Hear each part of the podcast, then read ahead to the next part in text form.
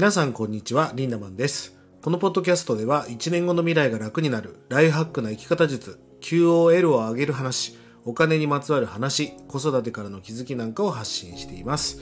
え今日もご質問いただきました。ありがとうございました。読みます。内観や瞑想など自分と向き合う時間を作ろうと思い、 to do リスト、それからスケジュールに落とし込んでみるものの、いざその時間になると面倒な気持ちが出てきたり、考えてもよくわからなかったりして、結局あまり深掘りできないまま途中で終わらせてしまうことがあります。もし身近に相談できるメンターがいない場合、きちんとできる自分になるためにはどういう心構えが必要なんでしょうか？教えてくださいということです。えご質問ありがとうございました。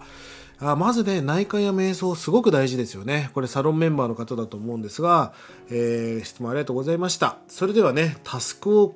ね、実行していくための心構え的なお話をしていきたいと思います。まあこの質問ね、すごくわかりますよ。あのタスクをやろうと思ったら気が乗らない時ってありますよね。今日はそんなコツをお話していきたいと思います。え僕の場合ですね、タスクをこなすときにいくつかちょっとポイントがありますので紹介したいと思います。まずですね、タスクを終わらせていくということに喜びを感じているんです。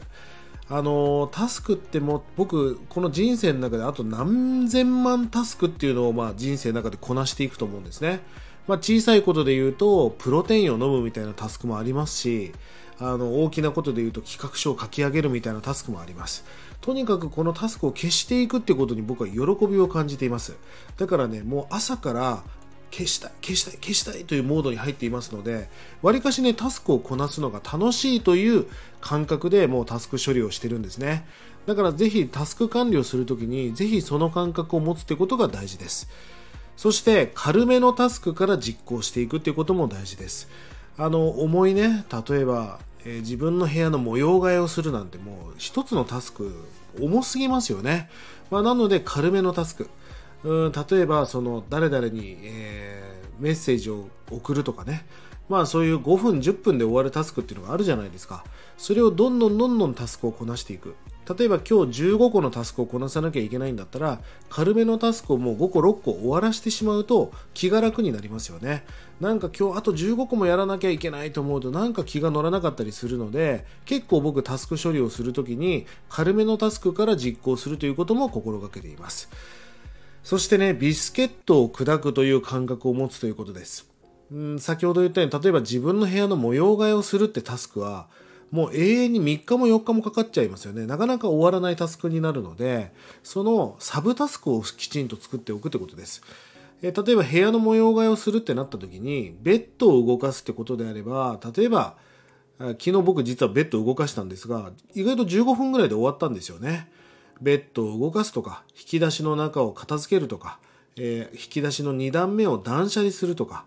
小さく小さくビスケットを砕けば大きなビスケットを一気に食べなくていいわけです。つまり小さなサブタスクにしていくってことが重要ですよね。企画書を作るんであれば写真を選ぶとかタイトルを決めるみたいな感じでサブタスク化しておくことによって、えータスク処理が早くなっていきます。最初ね、これを管理するのがすごく大変だったり、めんどくさいと思ったりするんですが、実はこれをやった方がね、後々楽になるんですよね。ぜひ、大きなビスケットを食べるんではなく、砕いて砕いて砕いて小さく食べていけば、意外とタスクっていうのは簡単に処理していけるんだっていう感覚を持ってください。そしてタスク処理をするときに飛行機に乗るテンションでやるっていうのが僕は大事だと思っています。今日皆さんが夜7時にね、えー例えば羽田空港の飛行機に乗らなきゃいけないと思えば6時までに着かなきゃいけないわけですから何時の電車何時のバスに乗らなきゃいけないということが逆算できますよね飛行機乗り遅れたらそのチケットがパーになりますから皆さん飛行機って絶対乗ると思うんですがそれぐらいのテンションでタスクをこなしていくそして冒頭に話したようにそのタスクを終わらせていくっていうことに喜びを感じるっていうこともぜひやってみてくださいあとはね、ポモドーロ管理法を取り入れることです。ポモドーロ管理法っていうのは、まあ、トマト料理のことなんですが、簡単に言うと25分のタイマー、そして5分のインターバル、休憩ですよね。これを繰り返すんです。25分タイマーかけて5分休む。25分タイマーかけて休む。これを繰り返していくと、タイマーを10回回すと10個のタスクが終わるという。だからこのポモドーロタイマーを活用するっていうのが重要です。最近は Amazon でね、僕ね、物理タイマーがいいなと思うんですよね。例えばその携帯でタイマーっていうのもいいんですが、物理タイマーっていうのは目の前に小さなタイマーを置いておくことができるんでポモドーロ専用のタイマーがありますからそれをじーっと回せば25分動くことができますこういった物理タイマーなんかを活用することでタスクをどんどん終わらせていく。ぜひこれも有効だと思うんでやってみてください。えそして今日ご質問があったメンターに関してもちょっとアドバイスをしておきますが実はメンターが近くにいらっしゃらない方は実在しない人でもいいんです。例えばアニメの中のあるキャラクターをメンターにしてもいいんです。ただ師匠は1人の方がいいですよね、え野球の監督が2人も3人もいたらもう選手が迷ってしまうのでぜひねメンターは1人にした方がいいです。あとはね実在する有名人著名人でもいいんです。例えば誰かその歌手の誰々さんをメンターにしたい。この人の考え方が素敵だ。情熱大陸を見て感動した。みたいな感じでその人を死と仰ぎたいんであれば例えばツイッターなんかで勝手にねあの今思ってることとかを投稿していますからその師匠から学ぶっていうこともできるんですよね。